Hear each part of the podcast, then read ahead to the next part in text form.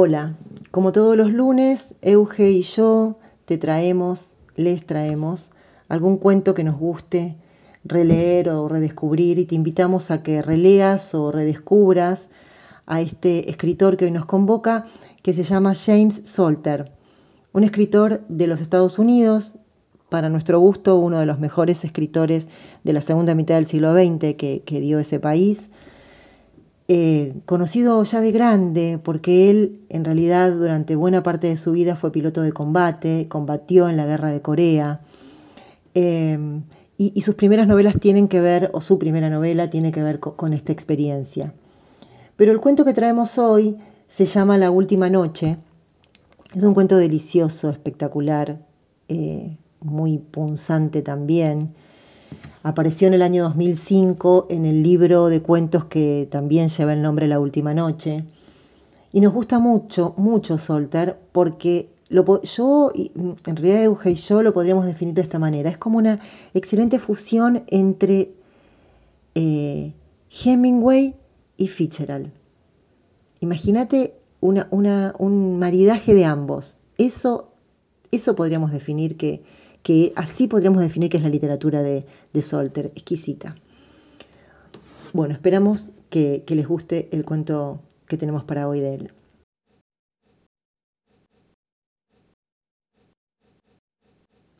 Walter Soch era traductor. Le gustaba escribir con una pluma estilográfica verde que tenía por costumbre dejar suspendida en el aire después de cada frase, casi como si su mano fuera un artefacto mecánico. Podía recitar frases de Bloch en ruso y luego dar la traducción alemana de Rilke resaltando la belleza de las palabras. Era un hombre sociable pero también quisquilloso, que tartamudeaba un poco al principio y que vivía con su mujer de un modo satisfactorio para ambos.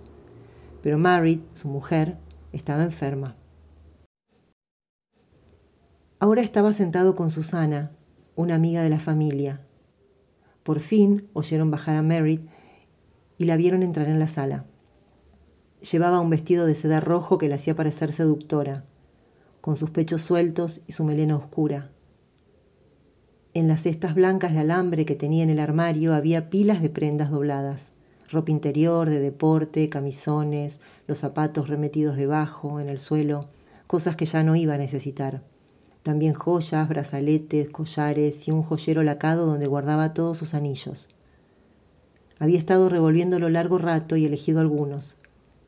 No querrá que sus dedos, ahora huesudos, se vieran desnudos. Estás muy guapa, dijo su marido. Me siento como si fuera mi primera cita. ¿Están tomando una copa? Sí. Creo que tomaré algo yo también, con mucho hielo, dijo. Se sentó. No tengo energías, continuó. Eso es lo más horrible. Nada de nada. Me he quedado sin fuerzas. Ni siquiera me gusta levantarme y andar un poco. Debe ser muy duro, opinó Susana. Ni te lo imaginas. Walter volvió con la copa y se la atendió a su mujer. Felices días, dijo ella. Luego, como si de repente recordara, les sonrió.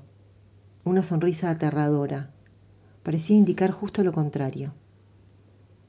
Era la noche que habían elegido. En un plato, dentro de la nevera, estaba la jeringa. Su médico les había proporcionado el contenido pero antes una cena de despedida, si ella se veía capaz. Pero que no fueran ellos dos solos, había dicho Marit, cosas del instinto. Se lo habían preguntado a Susana en vez de a otra persona más próxima y afligida como la hermana de Marit, con la cual de todos modos ella no mantenía buenas relaciones, o algún otro amigo de más edad. Susana era más joven. Tenía la cara ancha y una frente alta y despejada. Parecía la hija de un profesor o un banquero ligeramente díscola. Una guarra había comentado de ella uno de sus amigos, no sin cierta admiración. Susana llevaba una falda corta, estaba ya un poco nerviosa. Era difícil fingir que sería una cena como cualquier otra. Le costaría mostrarse natural y desenvuelta. Había llegado cuando empezaba a caer la tarde. La casa con sus ventanas iluminadas parecía que lo estaban todas las habitaciones, Destacaba entre las demás como si allí se celebrase algún festejo. Merritt contempló los objetos de la sala, las fotografías con marco plateado, las lámparas, los tomos grandes sobre surrealismo, paisajismo, casas de campo que siempre había querido sentarse a leer, las sillas, incluso aquella alfombra de bello color apagado. Lo miró todo como si estuviera haciendo inventario, cuando de hecho no significaba nada para ella. El pelo largo de Susana y su lozanía sí significaban algo, aunque no estaba segura de qué. Ciertos recuerdos es lo que uno lleva consigo durante mucho tiempo, pensó. Recuerdos anteriores incluso a Walter, de cuando era una niña. Su casa, no esta, sino la primera, con la cama de su infancia, la ventana del rellano desde la que contemplaba las tormentas de invierno, su padre inclinado sobre ella para darle las buenas noches, la luz de una lámpara a la que su madre acercaba la muñeca para ajustarse una pulsera. Esa casa. El resto era menos denso, el resto era una novela larga, muy parecida a su vida. Uno pasaba por ella sin pensar y de repente un día terminaba. Las manchas de sangre. He tomado muchos de estos, reflexionó Mary. ¿Te refieres a la bebida? preguntó Susana. Sí. A lo largo de los años, quieres decir. Sí, de los años. ¿Qué hora es ya? Las ocho menos cuarto, dijo su marido. ¿Vamos? Como quieras, dijo él. No hay prisa. No quiero ir con prisas. De hecho, tenía pocos deseos de ir. Era dar un paso más. ¿Para qué hora reservaste mesa? preguntó. Podemos ir cuando queramos. Bueno, entonces en marcha. Era en el útero y desde allí había subido hasta los pulmones. Al final ella lo había aceptado. Más arriba del cuello recto de su vestido la piel parecía irradiar oscuridad. Ya no se parecía a sí misma. Lo que fue había desaparecido. Le había sido arrebatado.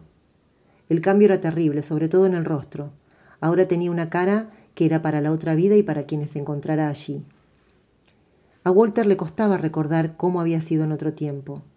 Era una mujer casi diferente de aquella a quien había prometido asistir cuando llegara el momento.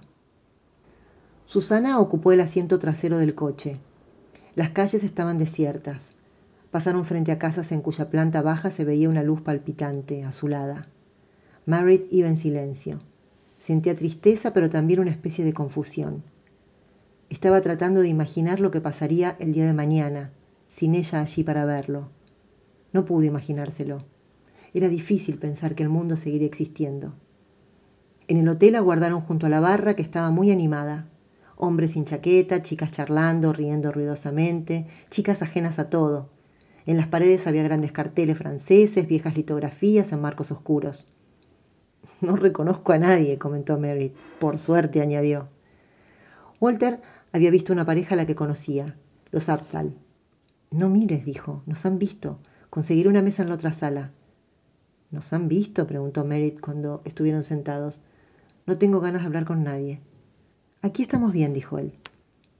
El camarero llevaba un delantal blanco y una pajarita negra. Les pasó el menú y una carta de vinos. ¿Quieren que les traiga algo para beber? Desde luego, sí, dijo Walter. Estaba mirando la carta con sus precios en orden, más o menos ascendente. Había un Cheval Blanc por 575 dólares. ¿Tienen este Cheval Blanc? ¿El de 1989? preguntó el camarero. Sí, tráiganos una botella. ¿Qué es Cheval Blanc? ¿Vino blanco? Preguntó Susana cuando el camarero se hubo alejado. No, tinto, repuso Walter. Sabes, has sido muy amable acompañándonos, le dijo Mary a Susana. Es una noche muy especial. Sí. Normalmente no pedimos vinos tan buenos, explicó ella. Habían comido allí a menudo los dos, habitualmente cerca de la barra, con sus relucientes hileras de botellas. Nunca habían pedido un vino más caro de 35 dólares. ¿Cómo se encontraba? le preguntó Walter mientras esperaban. ¿Se encontraba bien? No sé cómo expresar cómo me siento. Estoy tomando morfina, le dijo ella a Susana. La cosa funciona, pero... Dejó la frase sin terminar. Hay muchas cosas que no tendrían que pasarle a una, concluyó. La cena transcurrió casi en silencio. Era difícil hablar despreocupadamente, sin embargo, tomaron dos botellas de aquel vino. Nunca volvería a beber nada tan bueno, pensó Walter sin poder evitarlo. Sirvió a Susana lo que quedaba de la segunda botella. No, dijo, deberías... ¿Tomado tú? Te toca a ti. Mm, no, no, no, ya he bebido bastante, intervino Merit. Pero era bueno, ¿verdad? Mm, fabuloso. hace que te des cuenta de cosas, no sé, de ciertas cosas. Habría sido estupendo beber siempre este vino. Lo dijo de un modo que resultó tremendamente conmovedor. Empezaba a sentirse mejor, empezaban a sentirse mejor. Después de estar un rato más en la mesa, fueron a la salida. En la barra aún había mucho bullicio. Merritt miró por la ventanilla mientras volvían en coche. Estaba cansada. Iban a casa. El viento agitaba la copa de los árboles en sombra. En el cielo había nubes azules, brillantes, como si fuera de día. Hace una noche bonita, ¿verdad? comentó Merritt. Estoy asombrada, ¿me equivoco? no, Walter carraspeó. Muy bonita. ¿Te has fijado? preguntó ella a Susana. Seguro que sí. ¿Cuántos años tienes? Lo he olvidado. Veintinueve. Veintinueve, repitió Marit. Se quedó callado unos momentos. No hemos tenido hijos, prosiguió. ¿Te gustaría tener hijos? Mm, oh, a veces creo que sí, no he pensado demasiado en ello, pero supongo que primero tienes que casarte. Ya te casarás. Quizás. Mm, podrías casarte cuando quisieras, dijo Merritt. Estaba cansado cuando llegaron a la casa. Fueron a sentarse al salón como si hubieran vuelto de una gran fiesta, pero aún no quisieran acostarse. Walter pensaba en lo que se avecinaba. La luz de la nevera encendiéndose al abrir la puerta, la aguja de la jeringa era afilada, la punta de acero inoxidable cortada al sesgo como una cuchilla de afeitar. Tendría que introducírsela en la vena Trató de no pensar más en ello. Ya se arreglaría. Cada vez estaba más nervioso. Me acuerdo de mi madre, dijo Merritt. Al final quiso contarme cosas, cosas que habían pasado cuando yo era joven. Ray Magin se había acostado con Teddy Hadner, Anne Herring también, las dos estaban casadas. Teddy Hadner no estaba casado, trabajaba en publicidad y jugaba mucho al golf. Mi madre siguió habla que te habla sobre quién se había acostado con quién. Eso fue lo que quiso contarme al final. Por supuesto, en aquella época Reimagen era un monumento. Creo que me voy arriba. Y se levantó. Estoy bien, estoy bien, le dijo a su marido. No subas todavía. Buenas noches, Susana. Cuando se quedaron a solas, Susana dijo, me voy. No, no, por favor, quédate. Ella negó con la cabeza. No puedo, dijo. Por favor, quédate.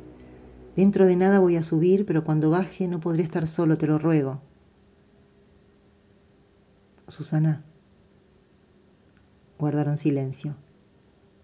Ya sé que le diste muchas vueltas, dijo ella. Desde luego. Minutos después, Walter miró el reloj.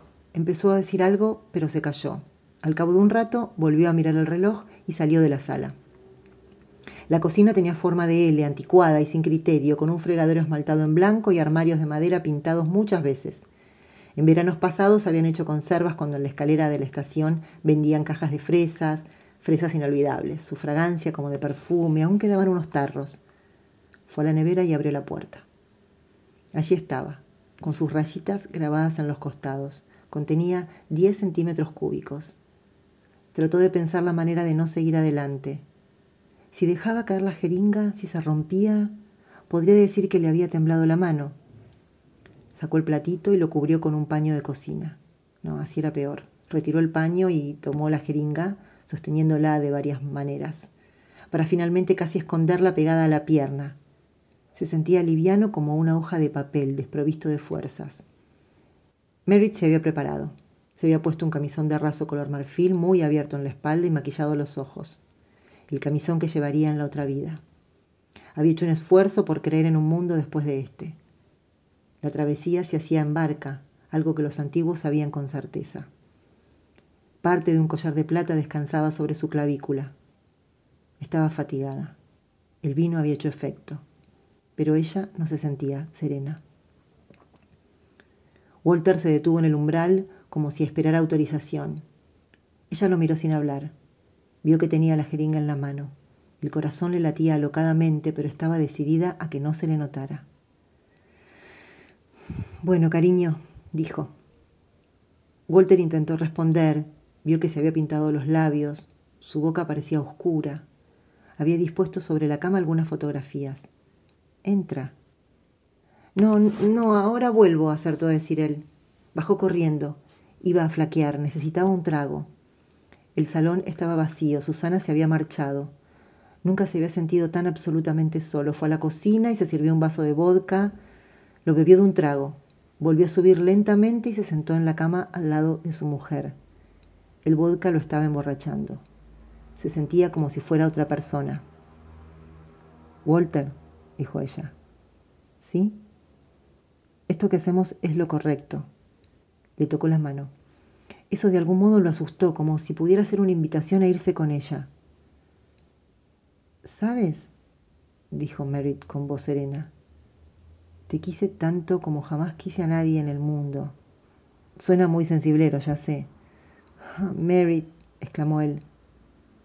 ¿Tú me querías? A Walter se le revolvió el estómago. Sí, dijo, sí. Cuídate mucho. Sí.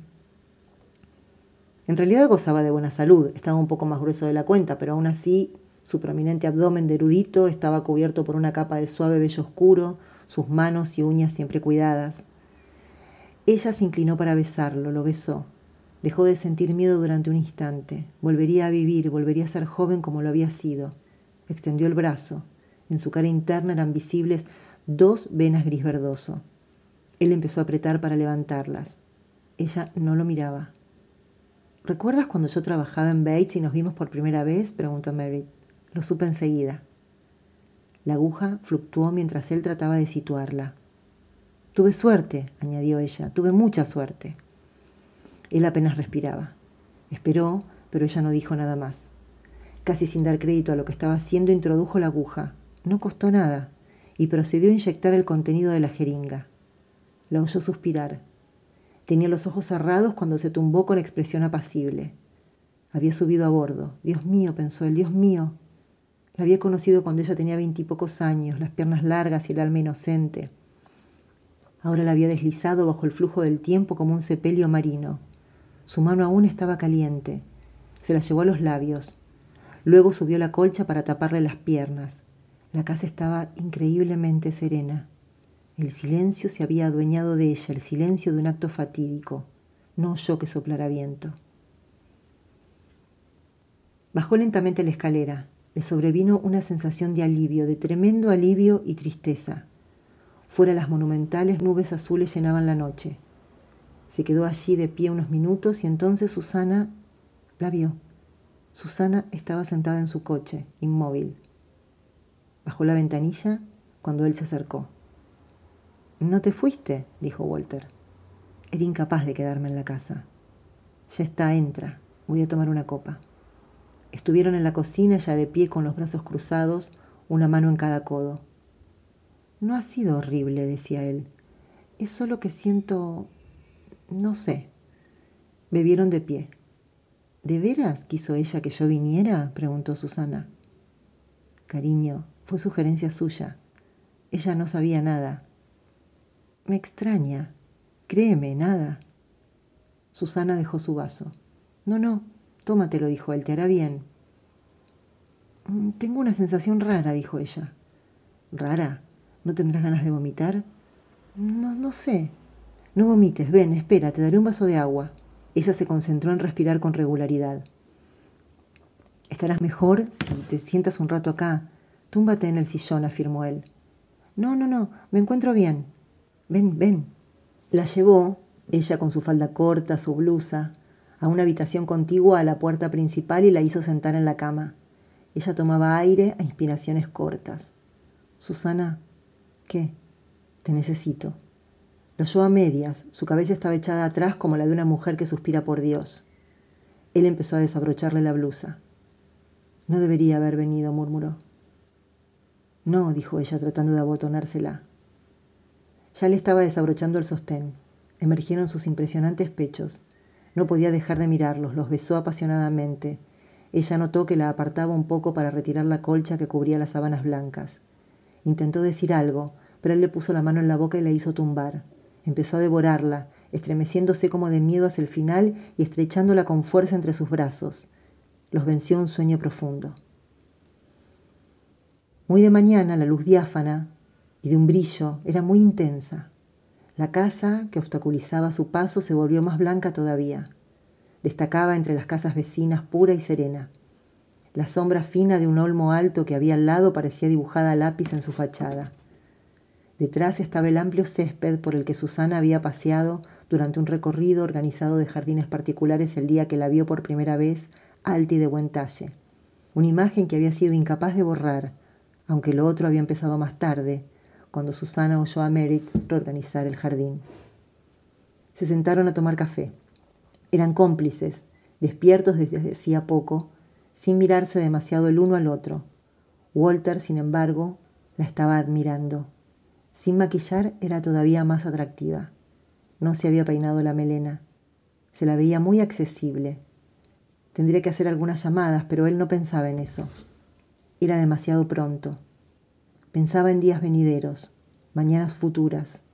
Al principio, casi no oyó el rumor a su espalda. Fue una pisada y luego otra.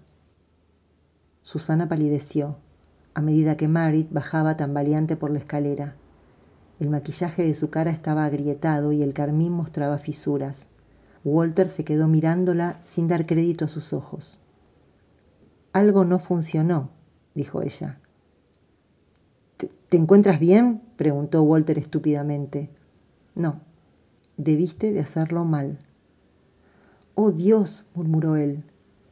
Ella se sentó en el escalón inferior. No parecía haber reparado en Susana.